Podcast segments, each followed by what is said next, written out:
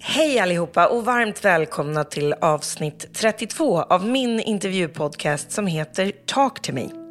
Jag heter Sarah Dawn Finer och dagens gäst heter Sofia Wistam.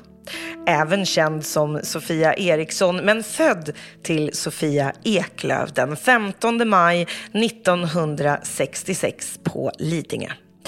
Sofia är programledare, designer, fotograf och poddare såklart. Många av er har garanterat hört Wahlgren och Wistam, podden som hon har tillsammans med Pernilla Wahlgren. Men hon är kanske mest känd i Sverige som just programledare. Hon har gjort otaliga tv-program och är ett riktigt proffs. De senaste åren så har hon koncentrerat sig på programmet Sofias änglar som nu är inne på sin femtonde säsong och dessutom vann tv-priset Kristallen så sent som 2019. Hon är också en populär influencer och smyckesdesigner och började jobba med egna märket By Sofia Wistam för ett par år sedan. I'm Sandra, and I'm just the professional your small business was looking for. But you didn't hire me because you didn't use LinkedIn jobs. LinkedIn has professionals you can't find anywhere else, including those who aren't actively looking for a new job but might be open to the perfect role, like me. In a given month, over 70% of LinkedIn users don't visit other leading job sites. So if you're not looking on LinkedIn, you'll miss out on great candidates like Sandra. Start hiring professionals like a professional. Post your free job on linkedin.com/people today. Hon har fyra barn och har gått igenom en livsresa som minst sagt är både rolig, annorlunda, innovativ och inspirerande. Jag är extra glad över att hon gästade den här podden för att hon egentligen vanligtvis poddar själv och sällan gästar andra. Så att, tack snälla Sofia för att du var med. Jag hoppas att alla ni andra kommer att få lära känna en lite annorlunda sida av Sofia Wistam idag. Det gjorde minst sagt jag. Jag menar, hur känns det att ro till skolan när man är barn? Hur är det att som mamma få se sin dotter gå igenom en svår sjukdom som man faktiskt inte kan påverka? Hur kan hon bibehålla sin positiva och fantastiska arbetsmoral? Hur slog hon egentligen igenom? Och eh, vilka historier har berört henne mest i programmet Sofias änglar? Ja, det och mycket, mycket mer kommer vi att prata om i dagens intervju. Ja, mina vänner, hoppas ni får en härlig stund tillsammans med mig och dagens gäst som heter Sofia Wistam. Tack för att ni lyssnar. Hörni, nu åker vi. Talk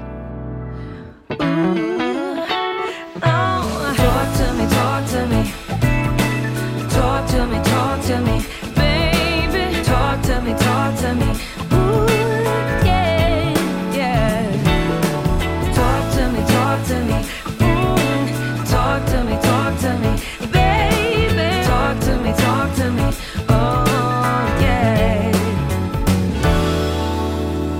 Vilken väldigt spännande känsla att vara på andra sidan. Jag förstår det. Ja. Det måste vara jättekonstigt. Jag sitter oftast där du sitter och ehm, har en plan och har en dramaturgi och, och liksom en melodi liksom i samtalet planerat. Och nu är jag på den här sidan och vet inte vad som ska hända. Jag älskar också tanken på att intervjua er som intervjuar väldigt ofta. Därför att ni är oftast mycket mer intressanta än vad ni tror. Men det får man sällan höra. Ja, jag brukar se mig själv lite som nästan som en fogmassa. För att jag, just nu har jag gjort Sofias änglar i så herrans massa år. Och där är det ju ofta möten. Och det är deras historier som jag ska locka fram eller spegla eller prata om. Och då blir ju jag väldigt sekundär. Det är inte så att jag drar upp mina egna erfarenheter då. Även, fast jag kanske gör det när kameran är av. Bara för att de ska förstå att jag har också varit med om en del. för att kanske de ska känna förtroende och så. Exakt. Vi kan eh, börja med det enkla, vilket är hej och välkommen till Tack Talk to me, snälla. Sofia Wistam.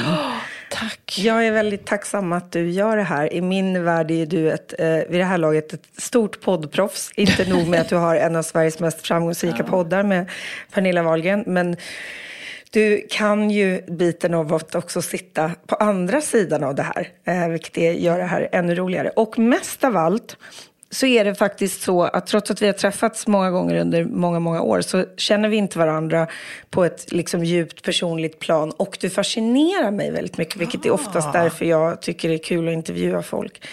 Och för att du inspirerar mig väldigt mycket. Jag har alltid haft en känsla av att det är någon kraft i dig som jag hemskt gärna skulle vilja ha. Alltså jag vet att du är mänsklig och bräcklig och har sårbarhet som alla andra som vi säkert kommer att förstå idag också. Men jag har sett dig som en otroligt fängslande kvinna i en jätteudda bransch som vi jobbar i. Som du har liksom lyckats parera i många, många, många år nu och ha en karriär i. men jag- Eh, på ett häftigt sätt. Jag förstår faktiskt på något konstigt sätt vad du menar. För jag känner själv att jag har en kraft. Och jag känner också att människor som ibland kommer in i mitt liv lite hoppar på. Som att jag var en val som simmar i havet och så, du vet, som har småfiskar på sig. Så att de blir som ett värddjur. Så här. Ibland är jag värddjur för folk med min kraft. Så att, eh, ja, jag vet inte var jag fått den ifrån. Men jag tr- tror uppväxt och sånt där har gjort att jag, jag jag, är lite, jag går min egen väg liksom, på något vis. Men jag vill bara först också säga att jag är glad att vara här och du fascinerar mig. Och även fast vi har träffats och inte pratat kanske på djupet så har jag stor respekt för dig och jag sitter här av en anledning att jag tycker om dig och att jag är nyfiken på dig. Ja, vad och spännande. vilka frågor du ska ställa. Eh, jag börjar med, med liksom grunden till människan, även om det kanske inte är så man sen lever sitt liv. Vilket är, vad föddes du och vad hette eller heter dina föräldrar? Min pappa hette Leif och min mamma eh, heter Yvonne. Hon lever fortfarande. Och jag föddes, tror jag, då bodde de i en liten lägenhet i Enskede.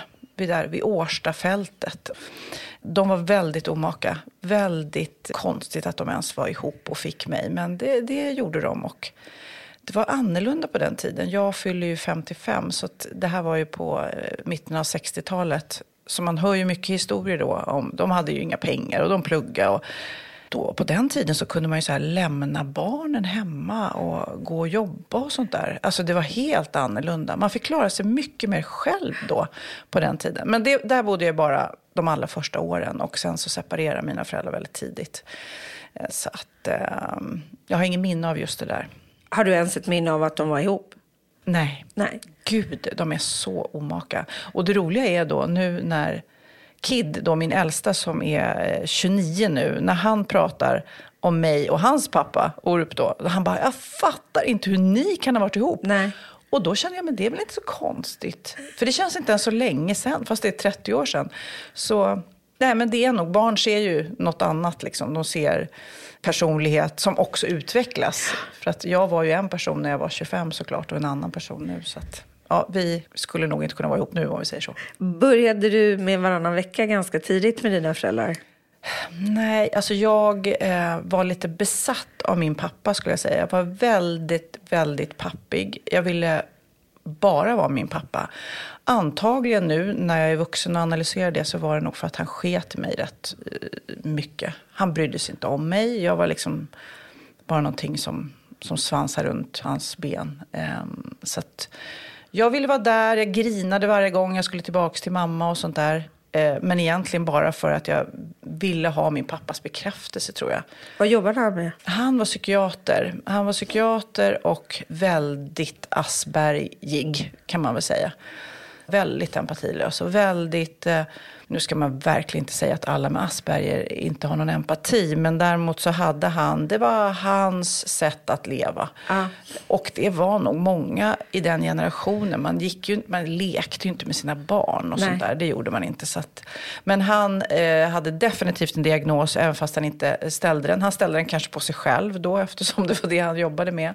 Men eh, han var väldigt speciell. Jag, ha- jag hade en väldigt speciell uppväxt med honom. Jag bodde mest hos mamma i början, men så fort jag fick kraft så tog jag mig till min pappa och bodde med min pappa. Vilka egenskaper har du fått av dina föräldrar så här i efterhand som du skulle känna av? Positiva eller negativa? Oj, det är definitivt det som har format mig eh, mest. Det är ju att jag är otroligt fördomsfri. Jag, är, jag, jag, jag har verkligen, och det var min pappas eh, största och bästa egenskap skulle jag säga. Att han såg inte skillnad på en uteliggare eller en börsmäklare. Förstår du? Det var, han dömde, han, där är en människa, där är en människa. Frisyr, kläder, ekonomi, hudfärg. Alltså han såg inte skillnad på folk. Och jag har verkligen formats av det. Så att jag, jag dömer ingen skulle jag säga. Och eh, det tycker jag är en stor gåva. Och sen skulle jag säga också att vara annorlunda som han var då. Både som person och i klädstil eller eh, i personlighet så där. Så han såg det som en styrka hela tiden. Och det fattar man kanske inte när man var liten. Då vill man kanske vara som alla andra. Men så fort jag blev lite äldre så känner jag att vara annorlunda är en styrka och inte en svaghet. Och det önskar man ju att alla ungar skulle förstå. Att man faktiskt det är okej att vara som man är. Man behöver inte vara som alla andra. Och alla föräldrar skulle visa sina ungar. Ja, verkligen. Alltså. Och jag själv, jag märker det med mina egna, de yngre. Liksom. Det ska vara samma märkeskläder och det ska vara samma hobbys eller eh, mopeder eller vad det än må vara. Man bara, men varför ska ni ha som alla andra har? Liksom? När jag var liten, vi hade ju ingen bra ekonomi så, där, så det var ju inte ens ett alternativ. Så jag började ju liksom sy kläder av gardiner och lakan. Du vet, jag, jag gjorde ju bara min egen grej. Jag var ju ett riktigt ufo, skulle säkert folk beskriva mig, när jag gick i skolan. Så Med att, din eh, pappa växte du upp i skärgården. han i- i hade då år. förenats med sin ungdomskärlek då och flyttade ut till ett hus ute på en ö i skärgården. Det var tre familjer som bodde där året runt, så det var ju inte så mycket andra barn på vintern. det var verkligen lite. Men på somrarna så var det helt fantastiskt. Då var det jättemycket ungar och båtar. Och Cornelius Vreeswijk bodde där på somrarna så han sjöng på dansbanan. Och jag, jag levde Wow. länge på en livslång... han- Cornelius Vreeswijk hade en son, eller har en son som eh, heter Jack. Och jag ljög någon gång när jag var liten att jag hade hånglat med Jack, vilket jag inte hade. Och den liksom lögnen blev... Jag ljög så länge så att jag till, till och med trodde på den. Och jag bara helt plötsligt bara, gud, tänk om jag träffar den där Jack någon gång. Han bara, varför säger du att du hånglar med mig? Du har inte det. Nej, men i min fantasi gjorde jag det i alla fall. Jag ljög rätt mycket som barn. Jag ljög för att jag hade, jag liksom, jag, jag ville krydda. Jag kände att jag var rätt bra, men det, det det var inte det, spännande jag var, nog. det var inte så spännande. Jag var ju liksom, jag var där på den här ön och jag meckade med de där båtmotorerna. Och, och så kom det så här tuffa andra stockholmare med tuffa kläder. Och, som hade hånglat och sånt som inte jag hade. Så att. Men med mamma bodde du i stan? Eller i, Hon bodde i, och i bor Tumba? fortfarande i ett hus i Tumba. Och hon har nu fått två vaccinsprutor så jag träffar henne för första gången på länge i helgen. Och det är ju väldigt speciellt sådär. Just tycker jag med äldre nu att när man ser så pass sällan och sen kommer coronan och man inte får träffa dem och det kanske inte är så länge till man får träffa dem. Så det blir ju jätteläskigt det där. Bara, "Ah, Nu tar vi bort ett, två år av, Av den möten. lilla tiden av som den vi lilla tiden som vi har. Alltså. Vad jobbade mamma med när du växte upp? Hon satt i telefonväxel.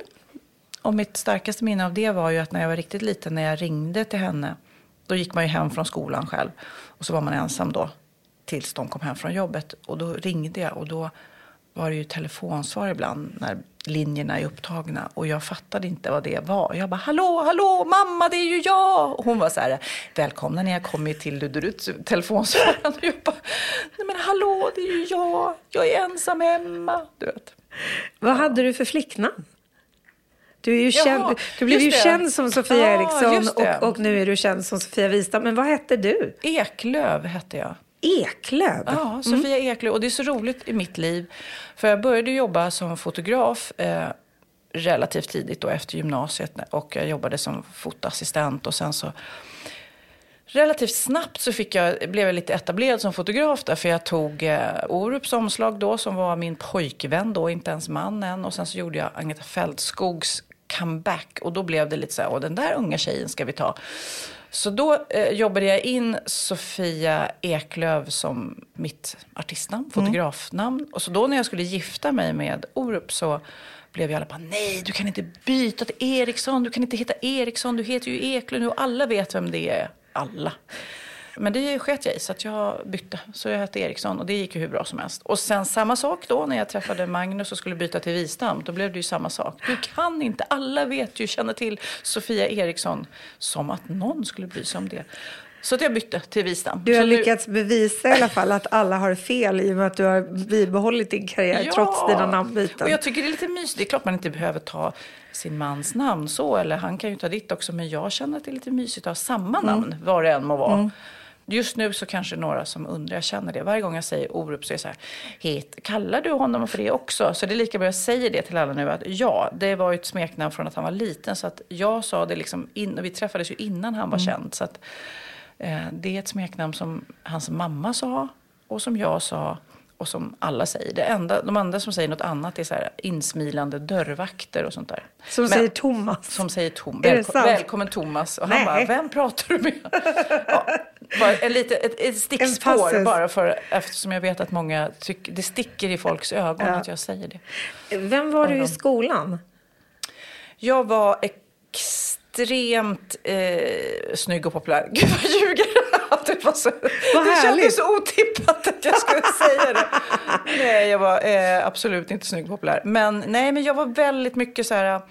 Jag hade lätt för mig i skolan och eh, jag hade många kompisar. Men en väldig försvarare av människor som hade tufft. Så var det någon som var mobbad så var jag genast där. Och det har jag fått höra efteråt också. Det var en konduktör på SJ nu nyligen som kom fram till mig.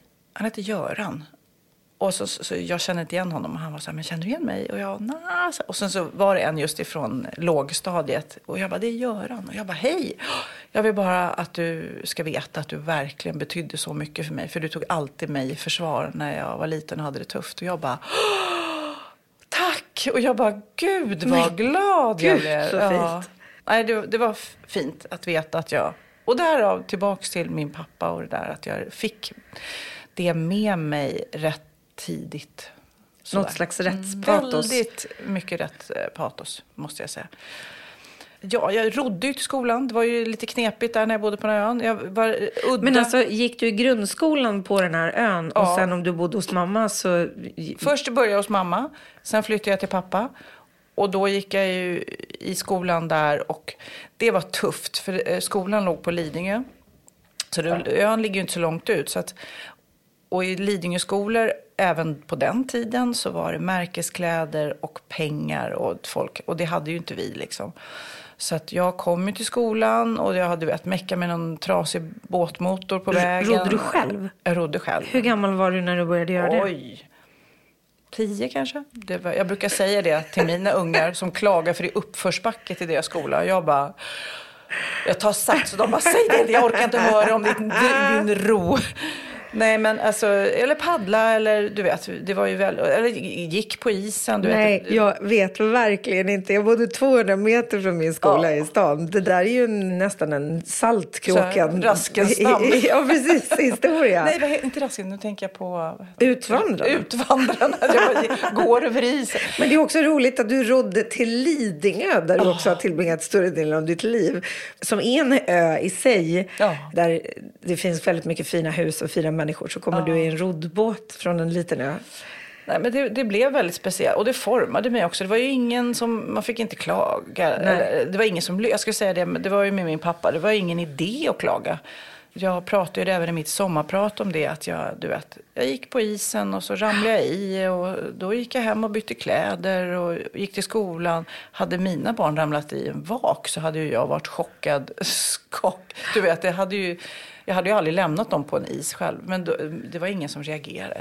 Vet, Det, det finns mycket pusselbitar eh, om man lyssnar på ditt sommarprat som jag föreslår att alla ska göra eh, om de inte har gjort det. Eh, Det finns mycket pusselbitar till dig som människa, absolut, Mm. som man kanske inte visste eh, tidigare. Men också en ganska målande bild av en, av en annorlunda uppväxt som jag tror hade format vem som helst.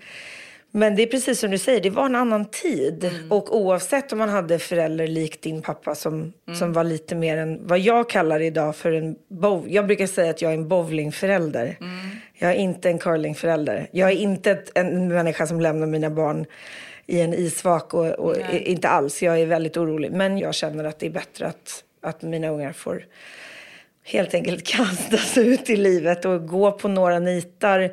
Och så står jag där och håller i. Men jag är inte så intresserad av att kratta för dem curlingmässigt? Nej men det är ju intressant. Eh, Så det- det känns så som nyligen din om pappa. det där med om, om barnen ska få ärva en eller inte. Det var ju här Simon Cowell där som har den där talangjakten. Han säger ju nej, nej, nej, mina barn ska inte få ärva. De får, det, det kommer göra dem till monster. Och då är man också så här, det är klart han ska sätta sprätt på sina pengar och leva sitt liv. Jag får ju lösa det själv liksom. Ja. Jag, Ja. blir arg, jag blir arg på mina föräldrar varje gång de pratar om att men vi vi vill inte göra de här grejerna för vi vill att ni ska ha någonting. Och jag säger vi vill ha er i livet. Jag Ja. skiter fullständigt i om du har Ja. ett öre kvar. Jag vill hellre att du ska ha kul Ja. eh, den tiden du har.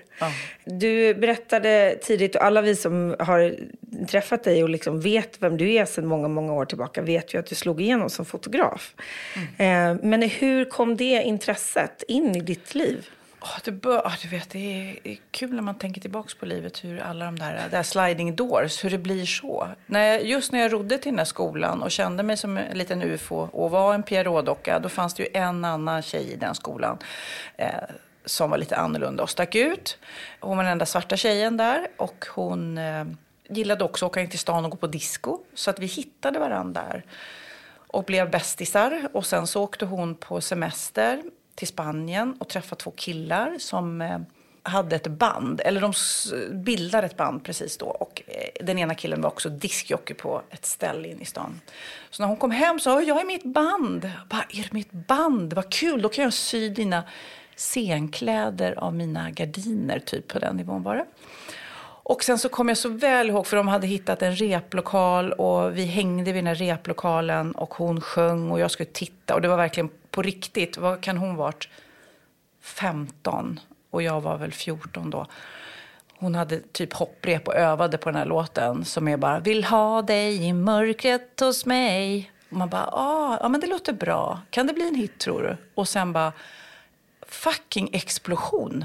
Och det betyder att tjejen var Gigi Hamilton? Eh, Tjejen då, min kompis var Gigi Hamilton och eh, den tjejen som, som var med också var Kayo som bara var med första tiden för sen bytte de ut henne mot Diana som tydligen var släkt med Bob Marley. Så att då var det så hett va, för att eh, raggen var het. Men, så att hela mitt liv förändrades där för jag sydde deras kläder till första skivomslaget och helt plötsligt så... När du var 14-15 Ja, år?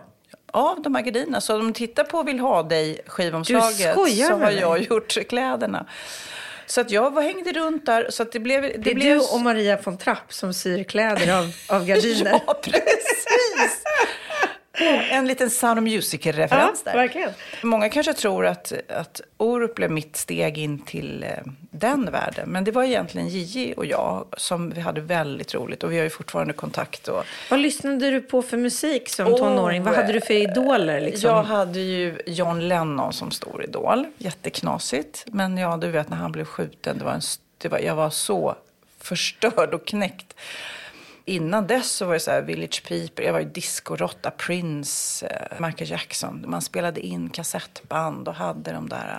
eh, När du var liksom 10, 11, 12, 13, 14 och någon frågade vad vill du bli när du blir stor? Vad brukade du Då svara ville då? jag bli författare.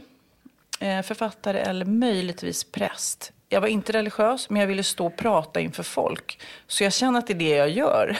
Jag hade väl någon exceptionistisk eh, ådra liksom. Och så tycker jag om att skriva. Det gör jag fortfarande. Jag tycker om att sätta tankar i ord liksom och på pränt. Sen när jag skulle gå gymnasiet så tänkte jag att jag skulle kanske hålla på med kläder. Och Eftersom jag då hade börjat, då var det även andra tuffa popartister som Niklas Wahlgren var väldigt tufft på den tiden då. Då fick jag sy till andra artister då som var i det, det lilla Efter bara kollektiv. det jobbet? Så då gick jag beklädnadsteknisk och tänkte jag skulle sy. Och sen så efter det så, så, så kände jag att fotografering, för det hade jag och Gigi hållit på mycket för att jag hade mörkerrum hemma, eller min pappa hade hemma. Så, så tänkte jag det kanske vore kul att fotografera kläder man har sytt. Så då sökte jag till fotoassistent och sen bara efter något år som fotoassistent så träffade jag Orup då, som då var servitör. Så att han höll inte egentligen på med musik så mycket då eller han tänkte att han skulle bli låtskrivare. Han hade haft en liten karriär som ung. Han hade skrivit någon låt till Björn Skifs precis. Eh, Så att, nej men jag ska nog bli låtskrivare och inte artist. Och vi bodde i ett litet, lite, lite, lite lägenhet. Som var ett gammalt cykelrum typ. Alltså det var så litet och det var så kallt. Hur, hur gamla var ni när ni blev ihop? När vi blev ihop så var jag 17 tror jag. Han var åtta år äldre. Nej, och sen så, då jag jobbade som fotoassistent sen. Eh, och sen då när det blev så att han också skulle... Det är det, jag känner att jag är som en liten musa, Musa, för ja. människor. Ja. Musa. Jag var även musa till Hannes Holm innan Orup. Som gjorde filmer. Var Men- du ihop med Hannes Holm Ja. innan du var ihop med Orup? Mm. Det här känns som en väldigt liten ankdamm av Who's Who i Ja. svensk nöjesbransch. Nej, men det, är ännu, det är ännu värre. Typ, så här, typ Martina Haag, eh, som är också en barndomskompis till mig. Hennes mamma gifte sig sen med min pappa. Så att det, är, det, är- det är en enda stor ankdamm. Sen så hade han precis någon, haft någon så här, men hade några demos. Då var det ju Är du redo? tror jag det var. Som han och Helle jagade vargar. Som då gjordes på någon demo först. Och sen så skulle den släppas. Och då skulle det tas skivomslag. Och då jobbade jag som fotoassistent. Och då tog jag dem och så släpptes de. Och då sa det boom igen. Alltså på samma sätt som det gjorde med, Med med. Gigi. Jag och Orup var helt chockade. Vad är det som hände? För det gick också väldigt fort och blev väldigt stort. Du, du var lite som en Yoko Ono och en Annie Leibovitz Ja. in the making kan Ja, man säga. precis. Fast du splittrade inga band. Nej. Du skapade, Ja, skapade tillfällen. Ja, och det var väldigt roligt i- att vara med på den resan Mm. i början där. Så enda av hans, de här låtarna som han släppte i början som blev megahits, alltså, du vet, eh, från Djursholm till Danvikstull eller Stockholm. Men alla de där har ju jag små minnen av Ja. i vårt liv. Liksom Stockholm hörde jag första gången på väg hem från BB med Kid och du vet sånt där. Men det var en jätterolig resa. Men då tog jag eh, som fotoassistent hans omslag och sen så började hela den här skivomslags... Eh, resan som jag gjorde. Skivbolagen kom till mig och så frågade de vill du göra den här artisten. Och eh, då gjorde jag ju oftast allt. Kläder, omslag, turnétänk, scenografi. Alltså jag gjorde ett helt koncept. Och jag är fortfarande en jätteung tjej. Precis som du när du slog igenom. Image, stylist, fotograf och liksom eh, kreatör. Men det var roligt också för att om man backar till när jag var i skolan och var udda så var det ju en kille där som var jäkligt elak mot mig sådär. Retades och ja, mobbades. Han sen började jobba på ett skivbolag. Så helt plötsligt så var han tvungen att ringa till mig och få övertala mig till att göra något omslag med Jerry Williams. Och man bara njöt av att, jaha vad sa du att du hette sa du? Ja, ja, men du eh, var ju inte så snäll mot mig. Va? Du Man, han var verkligen tvungen att be om ursäkt så många gånger för att jag skulle göra den där artisten sen. Var kom självförtroendet ifrån att våga göra en massa saker som du kanske inte var Expert på. Ja. Jag vet inte, jag har alltid varit... Eh, tänk att jag kan saker. Jag tror att jag liksom så här, hur svårt kan det vara?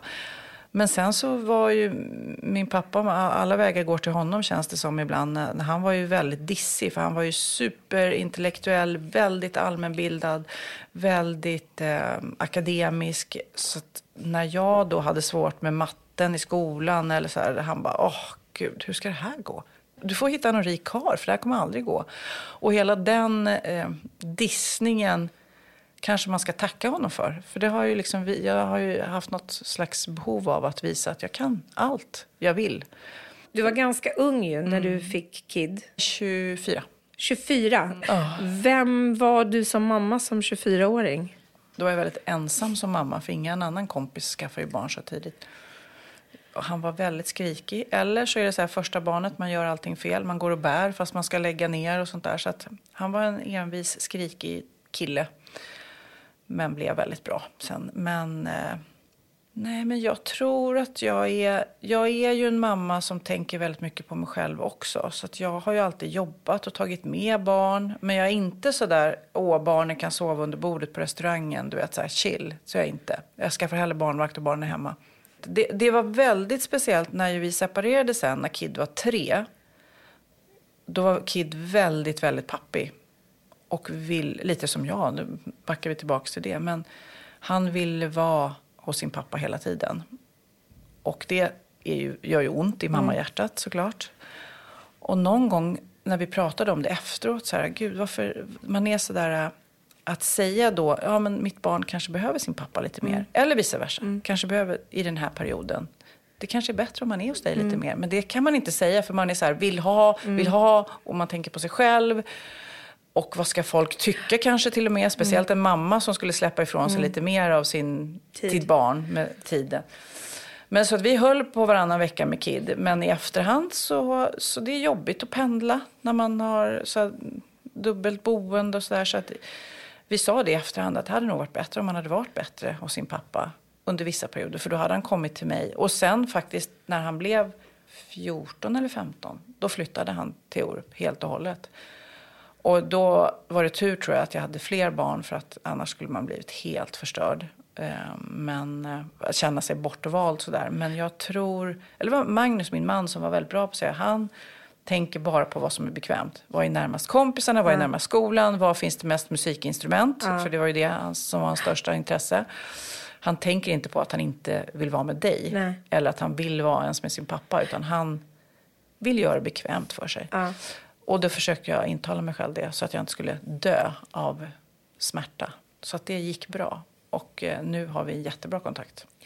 Min efterkonstruktion eh, är ju också att likt eh, det du själv sa så vill man ibland till den föräldern som är borta mycket och som kanske inte daltar så mycket med en. Eh, för den föräldern som intressant, alltid är där är ju den man oftast tar för givet. Ja. Extrem hobbyanalys nu, alla ni där ute. Ja, men det är intressant, men det, intressant. det är liksom den där otacksamma rollen på något sätt. Att, att är man alltid där så får man alltid minst. Herregud. Alltså ja, jag du har förstår vad jag menar. Så två det- barn hemma nu så det stämmer så väl Ja. så. Eh, och jag kom på en fråga i morse som jag inte har kunnat fråga någon annan människa.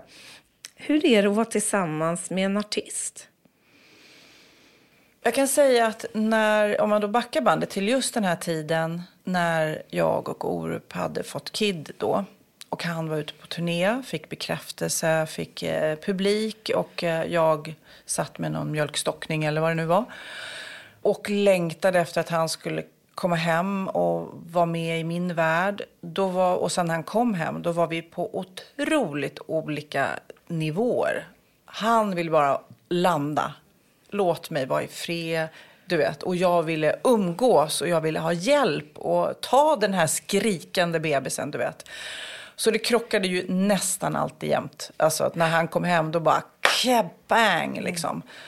Och jag känner nu, om jag nu ska kalla mig själv artist i tv-världen, att jag kommer hem till Magnus. Så, så, så är, jag, jag vet ju också känslan som du säkerligen känner efter ett gig. Man är hög, man har fått eh, applåder, man har fått dunk i ryggen, man har fått fy fan vad bra du är. Du vet, man är hög av sig själv på ett hemskt fåfängt men underbart sätt. Och så kommer man hem till någon som håller på och tjatar om någon trasig diskmaskin. Ursäkta, vet du vem jag är? Alltså man, man strider och så bara, nej just det, det är ju det livet är. Vi måste ha en fungerande diskmaskin. Alltså det är ju, så att det, det är svårt att vibba in den andra. Och jag kommer ihåg verkligen att det var, det var inte helt lätt. Samtidigt som man var stolt. Man är ju jätte, jättestolt över det den andra gör och imponerad över den andra gör. Det är säkert Magnus över det jag gör också. Så att man, det är ju, man är kluven samtidigt som det riktiga livet är ju inte där på scenen. Det riktiga livet är ju i köket. Liksom.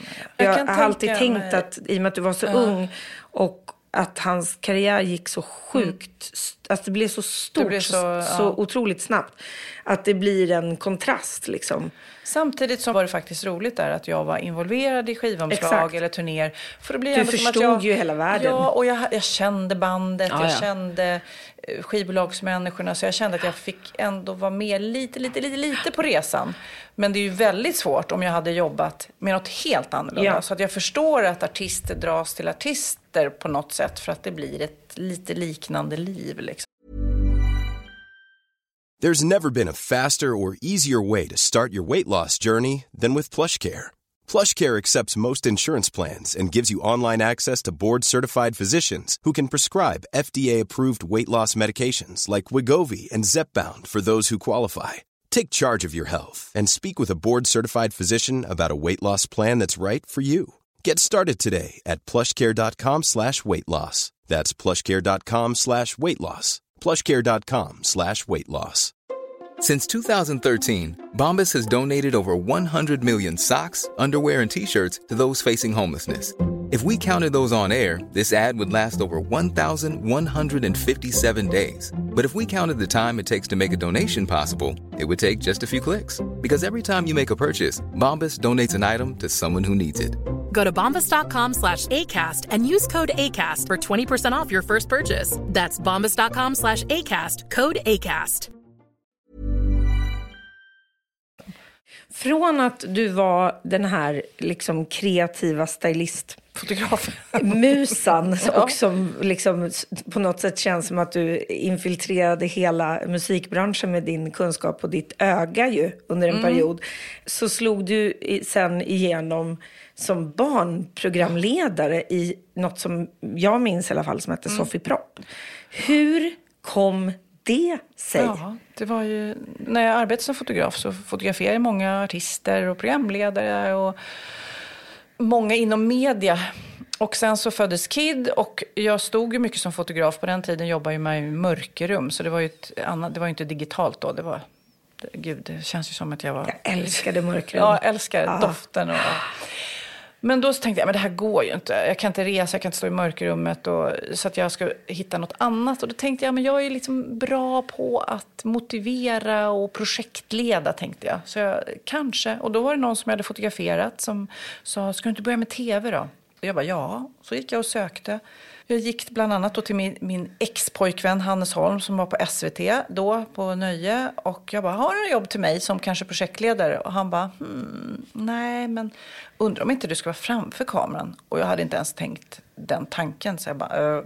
Så gick jag till TV4 och då skulle de starta morgonprogram då. Det fanns inte då, morgonnyheter. En litet gäng människor skulle göra jättemycket tv som skulle då fylla ett flera timmar varje morgon. Så det var ju verkligen så fort man sa någonting.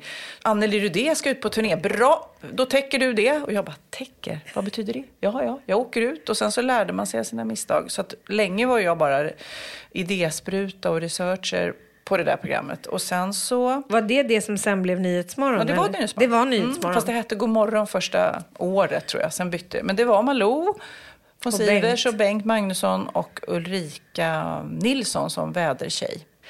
Och ett gäng andra. här. Jenny Strömstedt till exempel var också praktikant Fortsatte du jobba som fotograf under tiden? Nej, eller? då slutade jag. Då var Kid liten. Och sen hade jag faktiskt parallellt gjort ett jätteknasigt program som blev väldigt stort som hette Knesset på ZTV. Ja.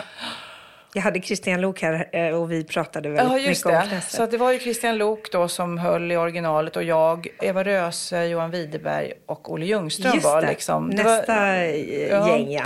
Så att vi gjorde de första två säsongerna och det blev då parallellt kultstatus. Och det var ju mycket att jag inte hade något filter. Jag bara sa saker. Det var verkligen så här. Det var ju egentligen din tv-debut. Ja. ja. och sen så jobbade jag på Nyhetsmorgon då som är researcher. Och sen så skulle Ulrika Nilsson, vädertjejen där, börja med barnprogram för att vi skulle ha barnprogram då. Men det var inte hennes grej. Och då sa jag, kan inte jag göra det? Och det, det var ju bara som att bejaka min knäppa hjärna, att bara gör vad du vill. Okej, jag reser i rymden och jag slåss mot eh, rymdbovar och, och sen vill jag ha musik också så att alla de här tuffa Kent och alla var ju där och uppträdde i mitt lilla tv-program som vi gjorde varje morgon. Varje morgon och sen en timme på helgerna.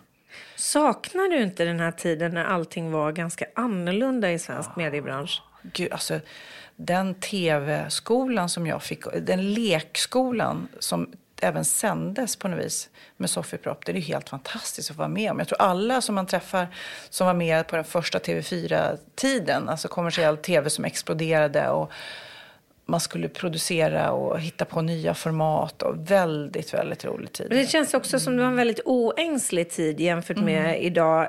Du har på ett osvenskt sätt haft en ganska filterlös persona i hela din mm. karriär.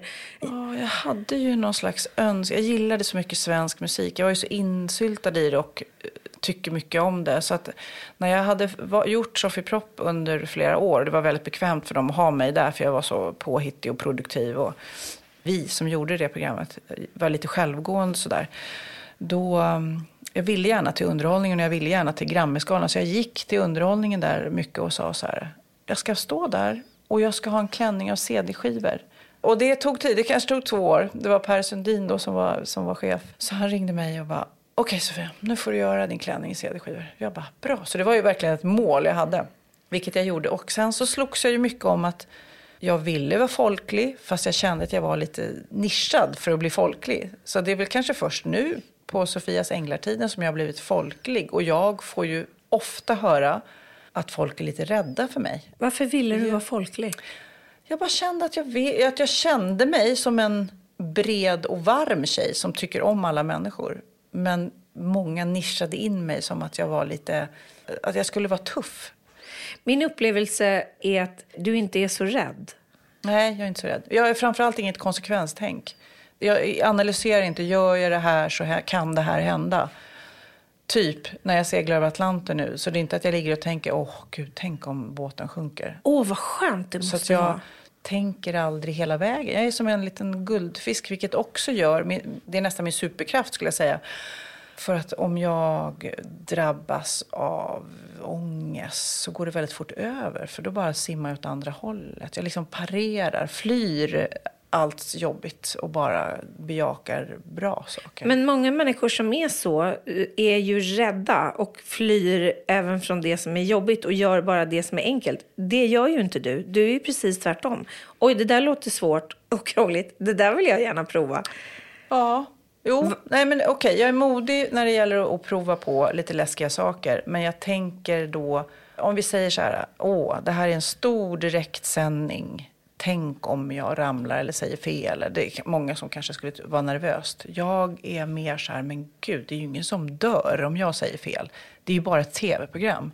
Så det är olika man kan ha, tänka på olika sätt om samma sak egentligen. Men gör det att när du sitter där och folk analt bryr sig om en viss sak som de tycker är väldigt viktig, att du kan bli så här, vi räddar inte världen, spelar det här egentligen någon roll? Eller är du också ganska bra på att vara perfektionist? Jag vet inte. Jag, alltså som, jag känner ju det som vän och förälder och partner och sånt där är det ju svårt att få mig att bli orolig och få panik. Alltså jag tar inte så mycket på allvar. Utan det, man ska vara, man, man ska, det var sjukhusläge eh, för att jag ska reagera. Liksom. Brukar du säga det till dina kompisar som är tvärtom? Att så här, nu, Men- är men det, nu, de, nu eh, överreagerar du väldigt mycket. Så här farligt är det inte. Eller låter du dem hållas? Du vet, mina nära vänner, de ser ju när jag zoomar ut. Alltså så här länge som under den här podden här sitter jag sällan. Alltså det, du vet, när man, om man pratar för länge, nu pratar vi om mig, det är Ja. ju väldigt intressant. Nej, men, nej, men om man pratar för länge med mig och ältar saker, typ åh varför lämnade Ja, han ja, ja. mig? Eller man bara, men gud. Jag har, jag har en nära vän som blev toklämnad och hon liksom kunde inte släppa det här. Och jag bara, men kärlek kommer och går. Alltså, du måste släppa det och gå vidare. Det, det, det går inte att älta det. Du har ju bara ett liv. Jag är väldigt så här, rationell och krass. Kanske också ärvt från denna pappa Leif. Men har det också gjort att du inte kanske har fallit så mycket i fällor av ångest och depression i, i livet? Utan Jag har liksom- jag aldrig haft det. Jag kan säga att min största ångest var när jag blev sjuk, när jag fick bröstcancer. Men då valde jag också att låtsas som att jag inte var sjuk. Då pratade jag inte om det, berättade inte för någon. Jag spelade in Sofias änglar utan att ingen visste. Jag kastade mig i bilen och, åkte och strålade mig utan att... Typ, jag opererade mig två gånger. Eh, min man var inte ens med. Jag bara låtsades som att det inte fanns. Tänkte att om jag lever mitt liv... Det här i, finns, och då vill jag bara säga, det finns inget rätt och fel i det här. Det var bara mitt sätt att hantera det för att jag skulle må så bra som möjligt.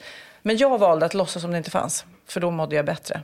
Det är nog ändå de nätterna jag haft svårast. För när man blir allvarligt sjuk så tänker man på sina barn eh, och vad som ska hända med dem. Det är det enda som loopar i ens huvud. Liksom.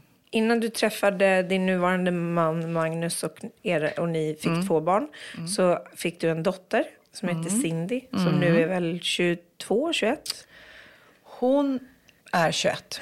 Gud, alltså det är så många barn. Ja, men så det är många barn och många åldrar. många åldrar. Ja, men hon är 21 Mm. idag och ehm, jag vet inte riktigt i vilken form som det här hände, men du jobbade på tv då eh, när, när du fick Mm. Hur de henne. blev till? Nej, jag tänkte mest så jag har inte träffat hennes pappa eller så, Nej, men, nej. men du jobbade på tv och eh, träffade någon och blev mamma igen helt enkelt. Ja, precis. Han heter Anders, eh, hennes pappa, och eh, är börsmäklare. Hur var det andra gången?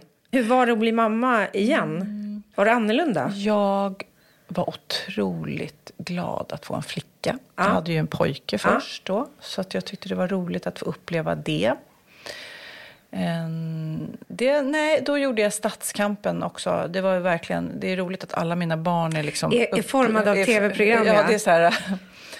Så att eh, det var en graviditet som fick synas i tv under Stadskampen. Väldigt, väldigt, väldigt roligt program att göra. Eh, Men det, ja, det var roligt. Eh, Andra barnet är lättare. För att första barnen, som jag sa, så gör man en hel del nybörjarfel. För man tror att man gör rätt. Men sen så bara, oj då. Hon är ju tyst bara. Man lägger henne ner Ja. och låter henne skrika Ja. i tre minuter. Ja. Eller, oj, det kanske är bra att hon inte sover i min säng från början. Ja. Och sånt där. Så det var väldigt mysigt. Jättehärligt. Alltså, du har gjort så sjukt mycket olika tv-program. Då vill jag ju såklart fråga några enkla tv-frågor. Först och främst, vad är det roligaste programmet som du har lett? Det är nog Sofie Propp ändå. Jag är glad och stolt och barnprogram är en, det är en viss nerv i det. Det är en, eh, det är en nyfikenhet. Det är lite chosefritt. Man kan vara nyfiken på och hur knasig som helst. Så det går nog inte att slå eh, Sofie Propp. Vad är ditt bästa tv-minne som du har varit med om att skapa? Direkt så tänker jag på, men jag tror inte att det har påverkat hennes karriär, men jag satt ju i talangjuryn och plockade fram Sara Larsson. Men jag tror att det kanske skulle gått bra för henne ändå. Så att jag tror inte att det var tack vare att jag satt där i juryn. Eh, Men det var ju roligt att vara med där. Och när man tittar på det klippet, som är sett av väldigt, väldigt många, eftersom hon är världsstjärna, så, så är hon ju så gullig och helt fantastisk redan då. Direktsändning eller att banda tv? Oj, det är så roligt med direktsändning. Just Stadskampen som jag pratade om, det, det var ju ett, när vi åkte runt i svenska städer och samlade människor. Det blev någon så här lokal patriotism som var helt fantastisk. Och en nerv. Och då hade vi små utmaningar till stadens befolkning att komma dit till torget med olika saker. En gång hade vi att man skulle ta med sig sin bröllopsbild och ta på sig de kläderna man hade på där. Och alla människor som kom i sina alldeles för små brudklänningar. Och eh, du vet, det var så gulligt. Och någon gång hade vi så här eh, flaggstänger. Man bara, vem skruvar ner sin flaggstång? Jättemånga skruvade ner sin flaggstång och tog den till torget. Och så någon gång hade vi djur. Och då var det en lista på djur som då skulle komma och ner till torget. Och om alla djur kom så fick då staden poäng och ledde och så här. Och då, du vet, det kom en taxibil med en skorpion och det kom kaniner. Ja, Du vet, man bara, herregud. Nej, det var så roligt. Så att direktsändningar när det bara händer är fantastiskt. Vilket program önskar du att du hade fått leda som du inte har fått leda? Oj, ja, Melodifestivalen eftersom jag tycker så mycket om musik. Eh, nu känns det som artisterna tar över och leda eh, det. Och eh, jag är inte bitter alls. att du har gjort och inte jag. Nej, men eh, jag har ju gjort så mycket så här Fame Factory. Så jag har ju varit och nallat i den kategorin sådär. Men eh, det finns nog en hel del program som jag känner att jag skulle göra bra. Finns det något program som du ångrar att du har jobbat med? Eller skäms lite för? Ja, det är lite skämskudde på Top Dog som jag gjorde. Det är ett program, eh, jag gillar inte ens hundar. Eh, man dresserade hundar. Och det, då kan man ju tänka så här, vad härligt med ett hundprogram när hundar kommer springande på en äng och öronen viftar och så här. Men det här spelades in typ i november i Sverige. Det var slask och det var en chihuahua där som stod och skakade. Äh, det, var, det var disaster. Det var, det var verkligen, och jag var gravid. Och det, var, nej, det, var, det blev inget bra. Så kan man summera det. Så att det kan, kunde jag nog hoppa till min karriär.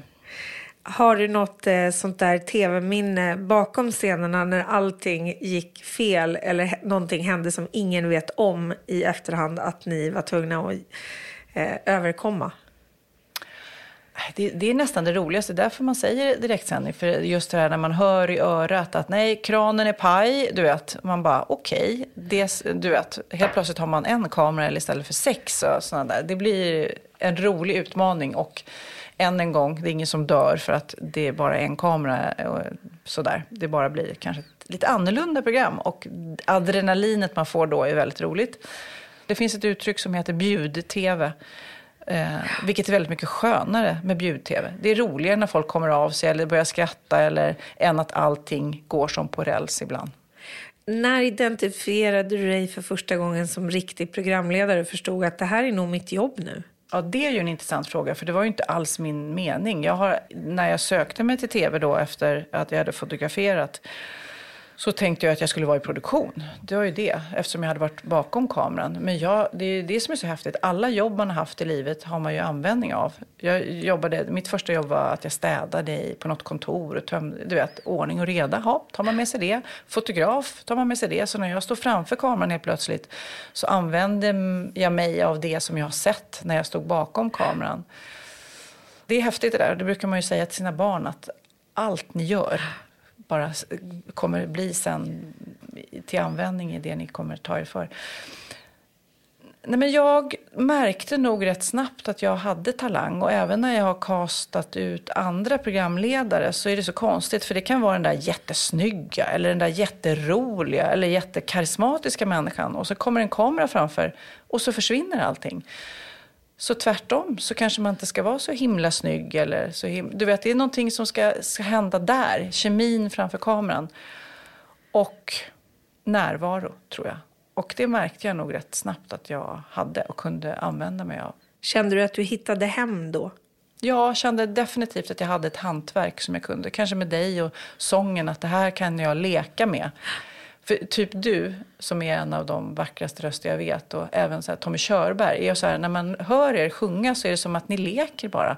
Ni kan göra vad som helst med er röst.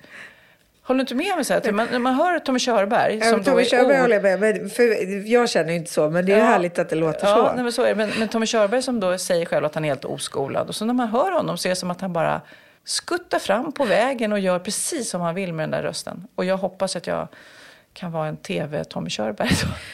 Min bild av dig är ju att du är väldigt mycket dig själv när du Mm. hamnar framför en kamera. Är du faktiskt dig själv eller har du ett tv-jag? Ja, hade du frågat min familj så hade de sagt att eh, det var en tv-Sofia för att så där länge sitter du inte still och lyssnar på folk som jag gör i Sofias änglar. Men jag, alltså jag har lärt mig och har i mig så himla mycket att jag inte är rädd att närma mig död och sorg och sjukdom utan jag är nyfiken på livsresan. Och det är det som jag känner att jag kan använda mig så mycket av i Sofias änglar. Att jag vill vara nära de här personerna och vill vara nära deras historier. Så, här.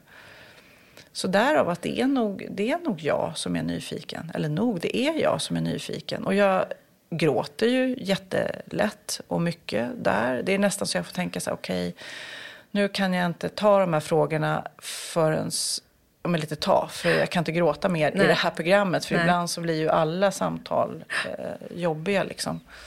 Då, det är som att jag gråter deras tårar på något vis. Men eh, nej, ja, jag tror att jag kan ha en Sofia TV-roll när jag förväntas göra vissa saker. Men i samtal i Sofias änglar så, så är man bara där och nära på något vis tror jag. Kan du nämna någon specifik människa, du har träffat så otroligt många, någon specifik människa eller någon specifik familj som har stannat med dig på ett sätt som, som, eh, Det finns, som du aldrig glömmer? Åh. Nej, men det var... Oj, det är så, så många. Men eh, en liten Jossan, en liten tjej som vi kom till. Och det var jobbigt innan, för vi visste att hon precis hade opererat bort sitt ben innan. Hon kanske var 10-11 då när vi kom. Gillade att dansa och så vidare. Så hon hade cancer och de hade opererat bort benet uppe vid höften. Liksom. Och vi kom dit några månader senare. och Vi bara sa, gud vad jobbigt det här kommer bli. Och jag kan säga det att så mycket glädje och energi den tjejen. Och hon hade sån livsinställning. Hon bara, alltså fatta, jag kommer få en egen permobil. En egen permobil. Man bara, okej, okay, du vet. Hon var så häftig i, och hon, alltså hon fick oss att skratta och visa. Och hon skickade en film när hon, hopp, hon lär sig hoppa hopprep på ett ben. Alltså själv hade man ju legat och bara, det, livet är slut, jag har bara ett ben. Hon bara, nej, jag måste lära mig hoppa hopprep liksom. Och då av någon händelse så fick jag bara något tips av någon jag träffade som att det finns ju någon stor cirkusgrupp i världen som heter Circus Soleil som gör stora, stora shower. Att i den showen så fanns det en dansare som var enbent. Och då tänkte jag, ah, man kanske skulle försöka nå den här dansaren i Las Vegas eller vad det var. Om man kan göra en hälsning till henne, den där lilla tjejen, Jossan. Och så ringde jag och sen så bara, nej, han är i Sverige, Cirque du Soleil, på turné nu. Och man bara, men vad är oddsen på det liksom? Så att då ringde vi till produktionen och han sa jag vill jättegärna träffa henne. Så han hade ju sån här, en krycka med strass och så här, var supershowig och såklart jätteduktig dansare. Så då kom vi dit och det var så cool för att han då eh, pratade lite framför kameran och så säger han så här, ja men nu, nu vill jag prata med henne utan kameror. Bara, pff.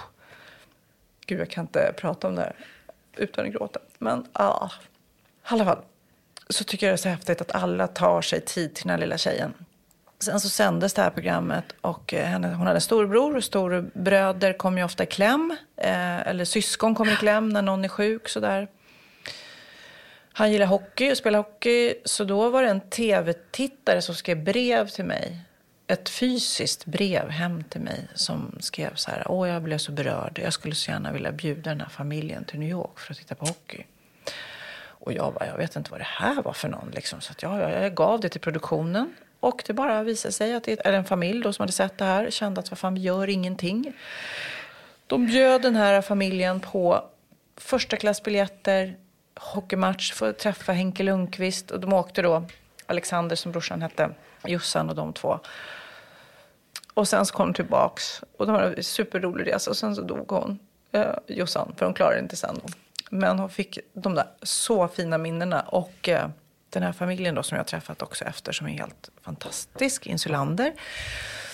Ehm, Vad dog hon av? Nej, hon dog av cancern som kom tillbaks. Alltså, Liksom. det var cancern som gjorde att hon amputerade Ja, benet. precis. Den satt i ryggen och sen så kom den tillbaks. Eh, Men då så ja, hjälper de nu andra familjer där barn är sjuka och inte ska klara sig. Så att, så att vi var med. Jag träffade dem nyligen och då var vi med när en liten, liten, liten tjej som bara hade några veckor kvar fick gå in i leksaksaffär och ta allt hon ville.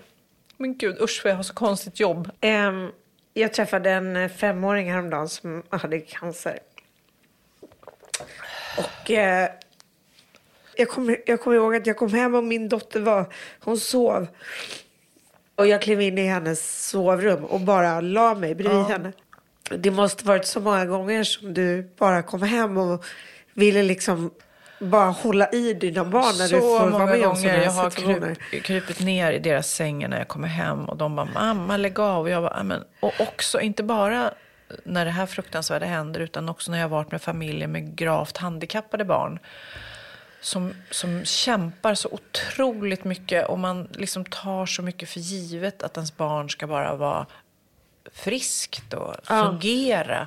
Men det som då de här familjerna som, där hela livet också ställs på sin spets när man får ett barn som är gravt handikappad och de specialbehoven och hur, hur hela livet är så här, ja, okej, då blev det så här istället. Och det är också, alltså jag tänker så mycket på dem, att, eh, hur mycket de kämpar liksom. Är det att- svårt att parera om du får brev eller meddelanden privat av familjer som ber om hjälp? Ja, det jag får att... jättemycket sådana. De tänker ju lite att det är jag som sitter och väljer. Det är det ju inte.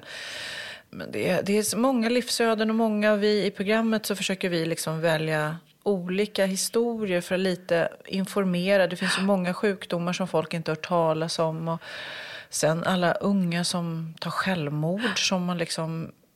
Ah, du vet, man är Hur här- många veckor per år gör du det här? programmet? Oj, det är olika olika år, men vissa år har det ju varit 40 veckor. Alltså jag är ledig kanske 12. Alltså jag har ju varit otroligt eh, produktiv i det där. Och det blir som ett gift. Alla som jobbar med det, team, alla blir så här, alla vill fortsätta för man gör skillnad på riktigt. När du lyssnar då på dina kompisars ältande, kan just du bli så här, nej men på riktigt? Ja, lite. Alltså folk dör. Lite, men jag tänker också att alla har sin skoskav. Nej, men jag, Ja, nej, men förstår du, jag kan ju ha förlorat någon och du kan ha skitont i, din, i din fot. Ja. Och då blir det så här, ja, då ska jag bara, nej men gud, skärp dig, du, det är ju bara skoskav. Det kan man ju säga, men det gör ju fortfarande skitont för dig.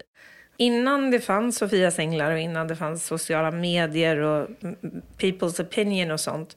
Hur hanterade du kritik de första åren som programledare? Det roliga, eller knasiga, som du säkert känner igen, är ju att om man får tio bra recensioner och en dålig, så är det bara den dåliga man kommer ihåg. Och den dåliga man ältar. Men det kan man väl säga lite i, i, ju äldre man blir. För just, jag är faktiskt väldigt, väldigt besparad på dålig kritik. Det är kanske fem gånger i livet som jag har fått. Om man då inte räknar så här nättroll som har skrivit elaka saker på Instagram. Men då, i början när man var ung så, så gick man ju tänkte på det. Man, tänk, man gick på stan och tänkte, där går de och tittar på mig för de har också läst det här och nu ser de det och tycker också, alltså det är ju helt sjukt. Ingen som läser det. Och sen ju äldre man blir, det så här, gud det där kommer och går. En dag, några läser, sen glömmer de bort. För det är inget stort i deras värld att det står att Sofia var dålig i det och det programmet. Men i början när man är yngre så tror man ju att alla går och tänker på det. Och tycker samma sak som den här recensenten då. Och ibland blir man ju tokig. Det var någon som skrev något negativt om Sofias änglar eh, för några år sedan. Och då blir man ju helt tokig för att de inte förstod konceptet. Liksom. Jaha, vad, är det bättre, de här eh, som har förlorat ett barn, vad blir det bättre om de får ett kök? Men vänta nu, förstår ni inte grejen liksom? Det är inte att vi ersätter det här barnet som inte finns längre med ett kök, utan det är bara för de här personerna så är allt nattsvart. Och vi försöker vända en otroligt, otroligt negativ och jobbig spiral till att försöka se det ljusare, att livet ska hitta på banan igen. För livet fortsätter trots en stor förlust och en enorm sorg. I ditt sommarprat så berättar du många väldigt fina historier och själva taglinen eller liksom premissen, eh, om du minns hur du författade den så får du säga den själv. Att du har gråtit många tårar åt andra människors historier och nu ska du berätta om de gånger i ditt liv där du på något sätt har fällt dina egna. En av de mest kontroversiella sakerna i ditt liv och framförallt kanske svåraste har varit din dotters sjukdom. Som du berättade väldigt vackert om i sommarpratet.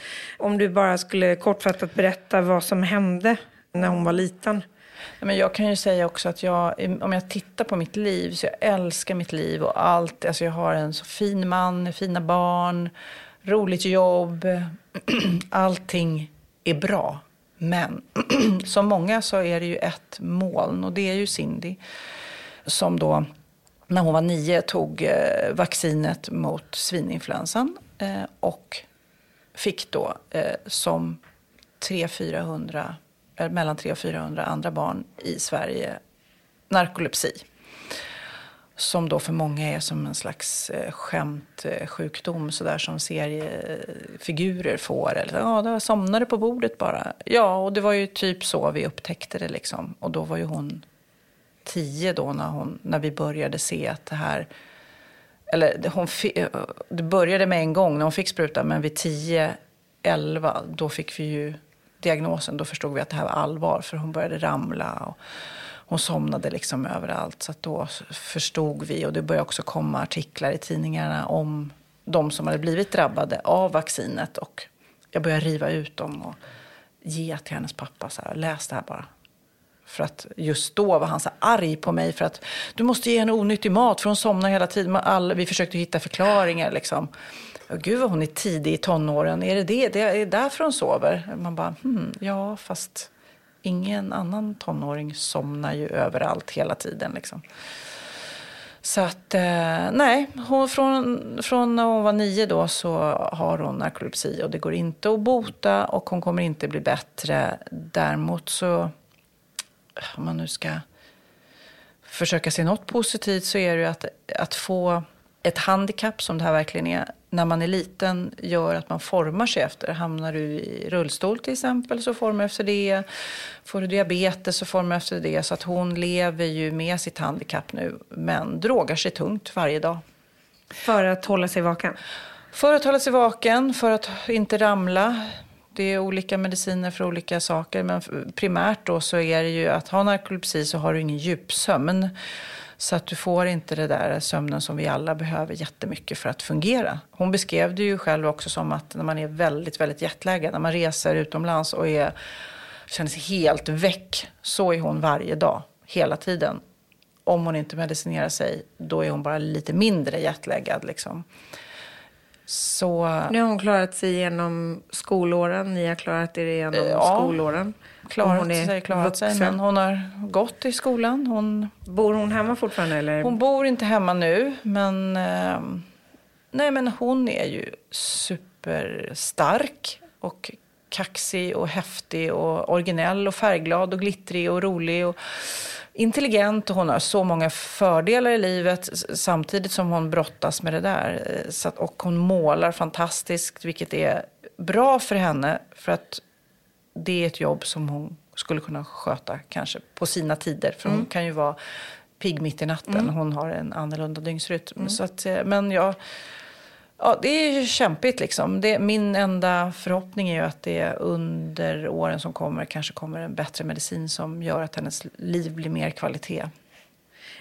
Det här är ju nästan 11 år sedan som det här uppdagades. En av de sakerna som jag, nu kanske för att jag har blivit förälder, men överhuvudtaget som jag drabbades väldigt mycket av när du pratade om var ju det dåliga samvetet som kom när ni fick diagnosen över hur ni hanterade allt som hade hänt innan, när ni inte visste. Gångerna man säger, nej men, liksom, ryck upp dig eller sätt dig upp eller varför är du så här eller vad har det lärt er? Vad har det lärt dig som människa och mamma? Vad har det lärt er som familj?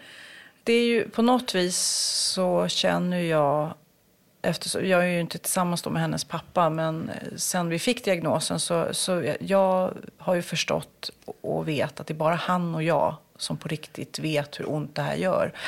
Och som, som har ångest för kanske hur hårda vi var innan och så där. Så att vi, det är ju vi för sen har ju vi nya, han har en respektive ny fru och jag har Magnus och de förstår inte. De tänker någonstans bara, kom igen, bit ihop, sätt krav på henne. Ni gör, inte, ni gör henne en otjänst när ni, du vet, curlar henne och så vidare. Men att ha ett barn med ett handikapp gör att man curlar, punkt.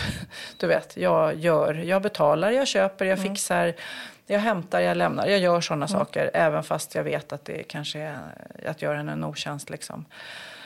Nej, jag, jag, nu i dessa tider med corona så är det ju många som frågar, ska du ta sprutan, hur tänker du och sådär. Jag vill ju verkligen säga att jag är inte emot vaccin.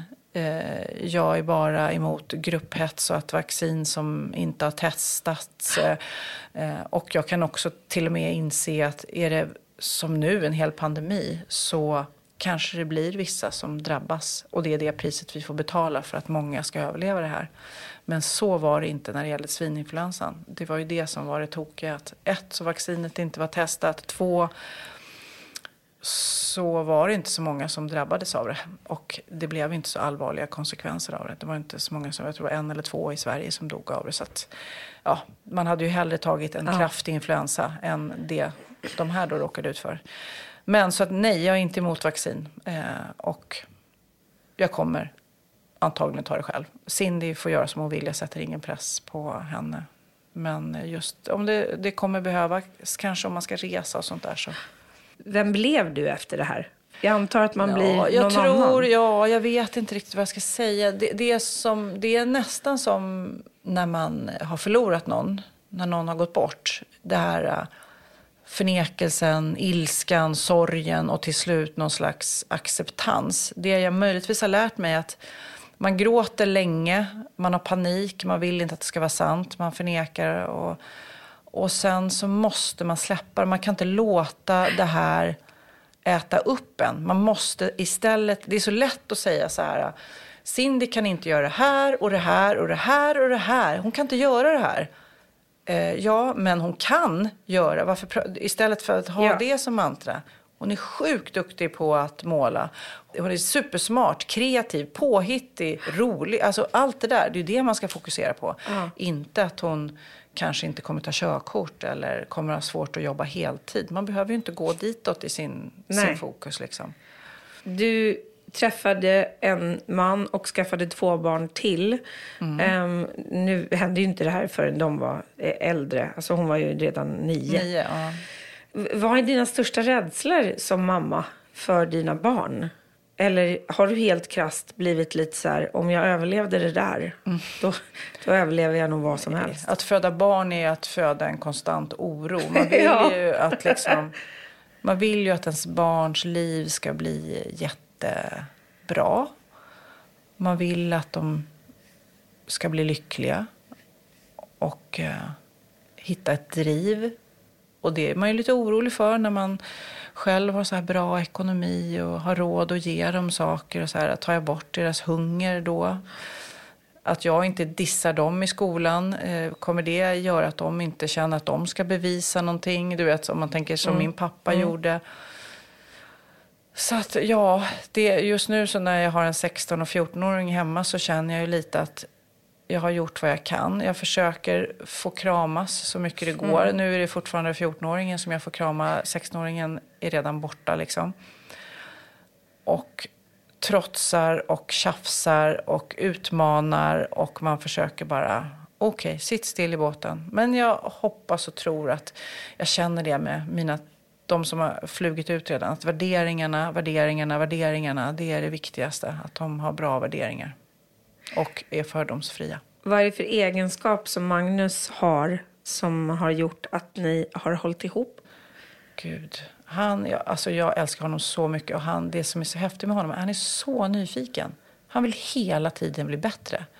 Men så jag är lite så åh, nej, men jag är väl bra som jag är. Han hela tiden, har du läst den artikeln? Vet du, om man gör det här, jag tror jag ska gå en kurs i, du vet, han ska hela tiden addera någonting. Någon stor hunger och nyfikenhet som jag beundrar. Och han har lärt sig mig på något vis. Och han, han stoppar de där artiklarna framför min näsa och vill att jag ska läsa dem också. Ibland gör jag det. Jag lyssnar mer än vad han tror. Jag tror att han inte förstår hur mycket jag liksom faktiskt tar upp av det han säger. Men han, vi har roligt tillsammans. Vi jobbar, vi gör ju smycken ihop och det är väldigt kul att ha ett jobb där vi liksom jobbar ihop. Det är häftigt. Nej men han är fantastiskt bra. Honom, honom behåller jag. Vad har du för egenskap som gör att ni håller ihop, tror du? Jag tror att han eh, använder mig som värddjur också. Jag är ju den där valen, vet du. Han, han sitter där på min rygg och hänger på. Ett väldigt roligt liv. Vem är ditt värddjur? Vem bollar du med? Vem, vem ringer du till? Vem... Jag har ingen. Jag har inget värddjur. Jag har jättemånga fina vänner. Och Magnus. Men jag är nog lite, jag är nog i min lilla egen hjärna. Jag tror jag är mitt eget värddjur. Och det vill jag inte, det låter, låter tragiskt men jag Nej, har. inte alls. Nej men alltså jag har jättemånga härliga vänner och sådär. Men jag är, jag är lite min egen liksom. Min pappa då, och om man nu ska tillbaka till honom. Men jag kommer ihåg när jag skulle skilja mig då någon gång. Och jag ringde till honom och, och grinade och var så här, "Åh, jag måste komma och prata. Och så åkte jag dit och sen så bara, "Åh, nej, jag ska skilja mig. Och han bara, eh, ja. Alltså, ja, vi ska skilja oss, flytta isär. Eh, ja. Eh, är det något problem? Nej, men det är jobbigt. Ja, men det är ju jättespännande. Tänk vad mycket roligt du kan göra nu. Nytt kapitel. Ja, du vet, han, bara, han förstod inte ens att det var jobbigt. Och jag var så här, ja, ja, nej, men det, det har du ju rätt i. Du vet, alltså försöka bara vända på myntet hela Ja. tiden. För man, ofta gräver man ju ner sig. Ja. Liksom. Så Är att du bra på att göra det åt eh, andra? Nej, nej. Ja, nej jag, jag är som min pappa, ja. Absolut. så ja. att folk kommer till mig så att jag säger skoskav, ärligt talat. Va? Köp nya skor, det är ju jättehärligt. Finns det ett perspektiv i det som du önskar att du kunde ge till dina barn i form av så här, ni ska bara veta hur bra ni har det. Tänk om ni inte hade något ben. Eller kan du liksom, jag tror att de har fått kan det. du se att deras problem är deras problem och det perspektivet kommer sen? Jag tror, att, jag tror och hoppas att alla av dem, att jag lite grann... Eh, för jag satt hos någon psykolog någon gång och sa så här, undrar om jag har Asperger också liksom. För att jag vet att min pappas andra barn har också så här. Och då sa hon, bara, nej du har inte det. Men att växa upp med det, en förälder som har det, eh, påverkar en också väldigt mycket. Så att jag har ju formats med av min uppväxt och jag tror att som jag är som förälder så tror jag att mina barn har formats också väldigt mycket. De ropar inte efter vargen, det gör de inte. Du sadlade om för ett par år sedan, även om du fortfarande jobbar med tv, och eh, startade en egen smyckeskollektion som nu har blivit en, en stor del av hela ditt liv och ditt jobb och ditt och Magnus liv. Eh, som heter By Sofia Wistam. Eh, vilken var den första kollektionen ni gjorde? Jag kan faktiskt säga att jag, för det var jag Ja, själv i början. Vilken var den första kollektionen Precis, du ja. gjorde? För nu är han så involverad. Men i början så var det jag som tänkte att jag skulle göra ett smycke som var ett styrkesmycke för de som har gått igenom tuffa grejer. Så det satt ihop lite med Sofias änglar. Så det var som ett hjärtslag ett EKG-slag. Och då, gjorde jag, då gick jag till en silversmed och sen så eh, hittade jag en fabrik som kunde göra det här och montera det för hand. Och sen så beställde jag väl kanske 200 silver-EKG eh, då. Och sen så tänkte jag att jag la ut det på Instagram och så får vi se om någon köper. Jag tänkte jag skulle ha det som en liten sån här, eh, en liten rolig grej bara. Och sen så gick jag in och tog en behandling. Jag tror jag tog massage i en timme. Så kom jag ut och så var alla sålda på en timme. Oh, wow. Och sen så kanske ett år senare så kom jag på det här mammasmycket då som har blivit väldigt populärt. Där det är en stor cirkel för mamman och en liten för barnen. Det har ju blivit superpopulärt. Ja, där men det är smycket. kul. Man ser det som... Och det är inte någon annan som har... Det blir så roligt också när man... Och man får de här, oj nu har vi fått en till Ja. och jag bara, det löser vi. Ja. Och sen också att man kan ge sin gamla mamma eller mormor eller man kan ge sin dotter. Ja, det blir lite så olika. Men du- Eller så kan du göra, det kan ju också symbolisera ditt husdjur. Man får ju ladda det med vad man vill. Liksom. Ritar du, ritar du smyckena? Ja. Alltså du designar dem, men du knackar dem inte? Jag knackar dem inte. Nej. Utan jag har, nu har jag eh, en jättegullig silversmed som jag jobbar med. Och sen så har jag även en som ritar bra, för jag är inte heller speciellt bra på att rita. Jag ska inse mina begränsningar. Jag kommer ofta på idéer Ja. och sen så behöver jag hjälp att liksom få ner dem. Och sen Ja. nu då kommer eh, Pussy Power som är en liten jättefin trekant som jag tycker att alla coola kvinnor ska ha. Men så, och, jag, och jag har inte heller något behov av att ha tusentals smycken utan jag vill bara göra smycken som är laddade med något speciellt. Men ni är inte så olika som du tror då, du och Magnus. Därför att det finns en nyfikenhet i dig att göra nya Ja. saker hela tiden ändå. Ja. Det är min bild av dig. Alltså, Ja, att du, du sitter ju inte överhuvudtaget och bara känner så här, jag jäser här. Nej. Det händer ju nya saker och det poddas och det eh, skapas nya idéer. Och Ja, det är väldigt spännande och jag, det är, önskar man ju alla faktiskt. Att när man nu, om man skulle, eller när man trillar av pinn, att man känner att man har haft ett härligt liv. Och det har jag verkligen. Jag tycker du är jävligt modig. Och jag Ja, tycker det är väldigt skönt att få höra någon som inte håller på så himla mycket med, nej men inte kan väl jag, utan mer så här, nej inte kan väl jag, så vi får väl prova, så Ja, ser vi hur det ja, går. lite så är det. Ehm, vi ska summera det här med två saker som jag brukar göra som sist. Den ena är tio snabba Mm. och den andra är tre rekommendationer där du ska få rekommendera tre saker till lyssnarna som du vill Mm. lämna dem med. Så um, Sofia Wistam, är du redo? Jag är redo, som Orup sjöng en gång i tiden. Göra tv eller göra podd? TV, Lidingö eller Sandhamn? eh, Lidingö, Tjuvjakt eller Orup? tjuvjakt, TV4 eller Kanal 5? kanal 5.